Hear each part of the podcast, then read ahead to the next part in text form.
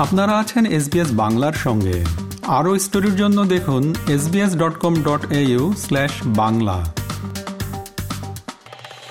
Bharat, Canada মুক্ত বাণিজ্য চুক্তি সংক্রান্ত আলোচনা থমকে গিয়েছে। কানাডার বাণিজ্য মন্ত্রী ম্যারি এনজিওর নেতৃত্বে বাণিজ্য চুক্তি নিয়ে আলোচনা চালাতে অক্টোবর মাসে দিল্লিতে আসার কথা ছিল একটি প্রতিনিধি দলের। কিন্তু সেই সফর বাতিল করা হয়েছে বলে জানিয়েছে কানাডার বাণিজ্য মন্ত্রক। তবে কি কারণে এই সিদ্ধান্ত তা এখনও স্পষ্ট করে জানায়নি কানাডা? জানা গিয়েছে, খালিস্তানিদের বারবারন্ত নিয়ে কানাডাকে কড়া বার্তা দিয়েছে ভারত। দিল্লিতে সদ্য সমাপ্ত জি টোয়েন্টি সম্মেলনে কানাডার প্রধানমন্ত্রী জাস্টিন টুডোর সঙ্গে দ্বিপাক্ষিক বৈঠক করেননি প্রধানমন্ত্রী নরেন্দ্র মোদী। সেই টানাপোড়েনের জেরেই থমকে গিয়েছে দুদেশের বাণিজ্য চুক্তি। উল্লেখ্য, সম্প্রতি কানাডায় অতি সক্রিয় হয়ে উঠছে খালিস্তানিরা নিশানা করা হয়েছে ভারতীয় দূতাবাসকে। এদিকে মণিপুরে হাসপাতালের মর্গে বেয়াল্লিশ ছিয়ানব্বই জনের মরদেহ এখনও পড়ে আছে। চলতি বছরের তেসরা মে থেকে চলা সহিংসতার ব্যাপারে রাজ্য সরকার জানিয়েছে, গত চার মাসের সহিংসতায় এখনও পর্যন্ত একশো পঁচাত্তর জন নিহত হয়েছে। আহত হয়েছেন এক হাজার একশো আঠারো জন। এখনও পর্যন্ত তেত্রিশ জন নিখোঁজ রয়েছেন। মানবাধিকার কর্মীদের দাবি, প্রকৃত সংখ্যা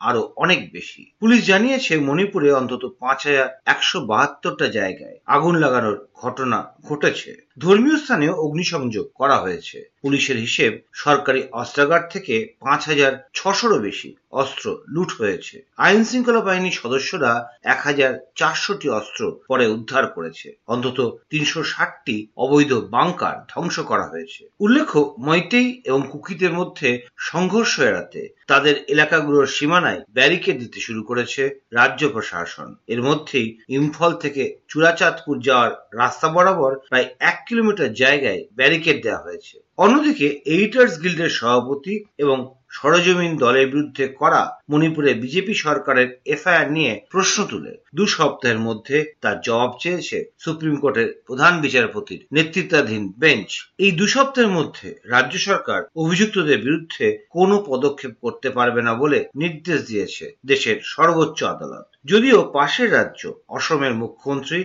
এবং বিজেপির নেতা হিমন্ত বিশ্ব শর্মা দাবি করেছেন, দ্রুত স্বাভাবিক হচ্ছে মণিপুরের পরিস্থিতি।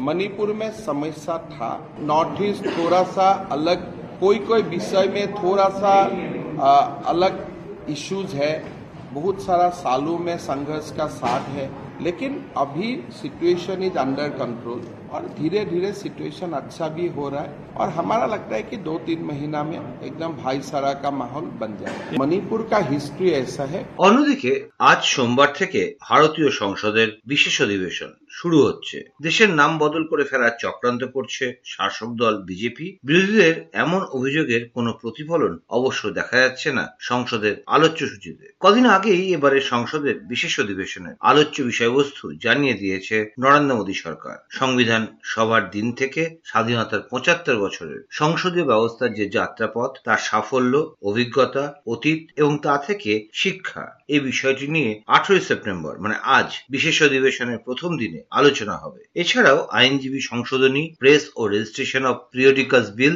post office bill এবং নির্বাচন কমিশনারদের নিয়োগ সংক্রান্ত বিল আনা হবে এই অধিবেশনে। এই চারটে বিলের মধ্যে শেষ বিলটি বিশেষভাবে তাৎপর্যপূর্ণ, যাতে মুখ্য এবং নির্বাচন কমিশনারদের বাছাইয়ের প্রশ্নে তিন সদস্যের কমিটি থেকে সুপ্রিম কোর্টের প্রধান বিচারপতিকে বাদ রাখা হয়েছে। এরপরই পশ্চিমবঙ্গের মুখ্যমন্ত্রী তথা তৃণমূল কংগ্রেস নেত্রী মমতা বন্দ্যোপাধ্যায় বলছেন, বিচার ব্যবস্থাকে বুলডোজ করতে চাইছে কেন্দ্রীয় সরকার। এ বিষয়ে ইন্ডিয়া জোটের সকলের সঙ্গে কথা বলতে হবে। সর্বাত্মকভাবে করা বিরোধিতা করতে হবে। মমতা বন্দ্যোপাধ্যায় বলেছেন, শুধুমাত্র মুখ্য নির্বাচন কমিশনার নিয়োগই নয়, এক দেশ এক ভোটের মতো আরও জনবিরোধী বিল আনতে পারে কেন্দ্রীয় সরকার। অন্য বিরোধী দলগুলোর বক্তব্য হাতির শুধু সুর দেখা গিয়েছে। অধিবেশন শুরু হলে গোটা শরীরটা সামনে আসবে। কংগ্রেসের প্রধান মুখপাত্র জয়রাম রমেশ বলেছেন, শেষ পর্যন্ত প্রধানমন্ত্রীকে লেখা সোনিয়া গান্ধীর চিঠির চাপে সরকারকে এই বিশেষ অধিবেশনের কর্মসূচি ঘোষণা করতে হয়েছে। খবর প্রথম দিন, সংসদের পুরনো ভবনে। অধিবেশন শুরু হলেও পরের দিন, উনিশে সেপ্টেম্বর, গণেশ পুজো উপলক্ষে অধিবেশন নতুন কক্ষে হওয়ার কথা রয়েছে। এদিকে প্রধানমন্ত্রী নরেন্দ্র মোদী বলছেন, দেশকে হাজার বছরের দাসত্বে ঠেলে দেবে বিরোধীদের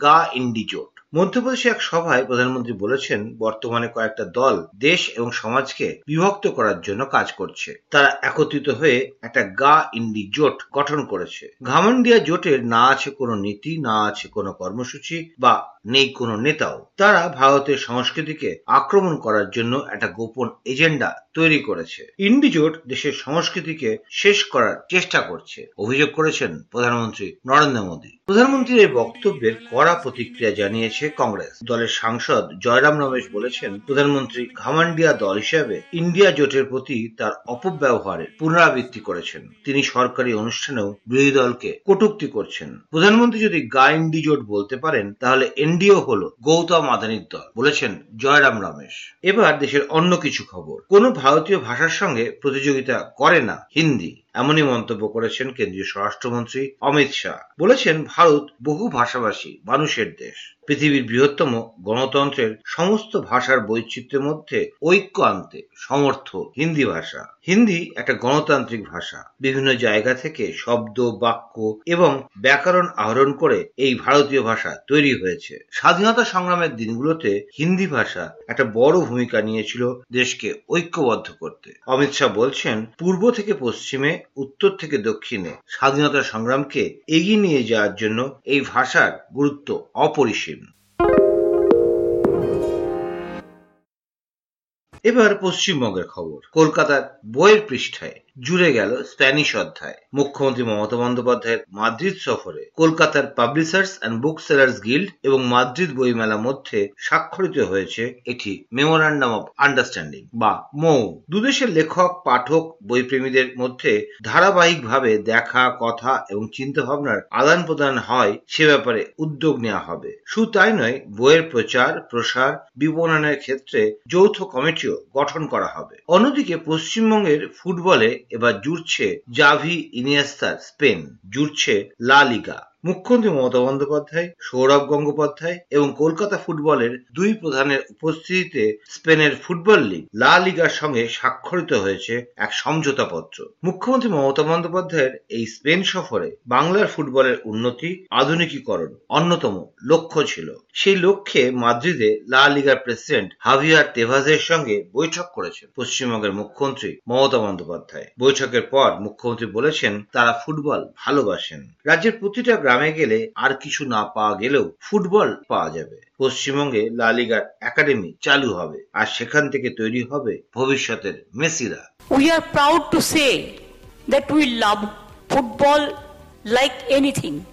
If you go every villages, you will see if nothing is there but one football is there. They put love football like this.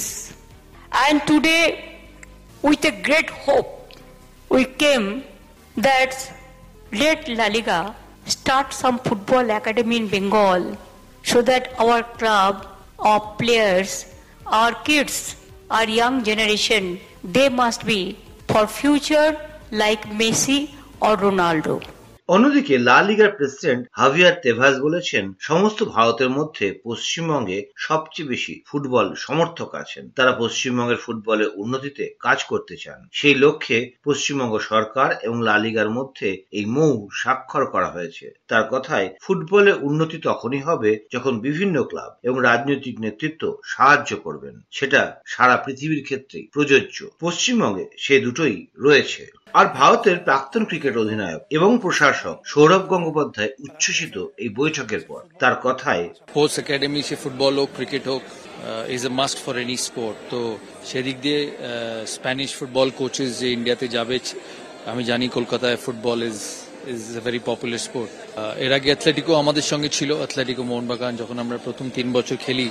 So আমরা জানি যে what is what is technical support in sport so technical support আনলে শুধু football নয়, football, cricket, hockey, badminton যত sport আছে, তাদের development goes to a different level specially এমন যারা the world knows about their excellence in football it's about it's about nurturing young kids from the age of 10, 11 and making them fantastic players.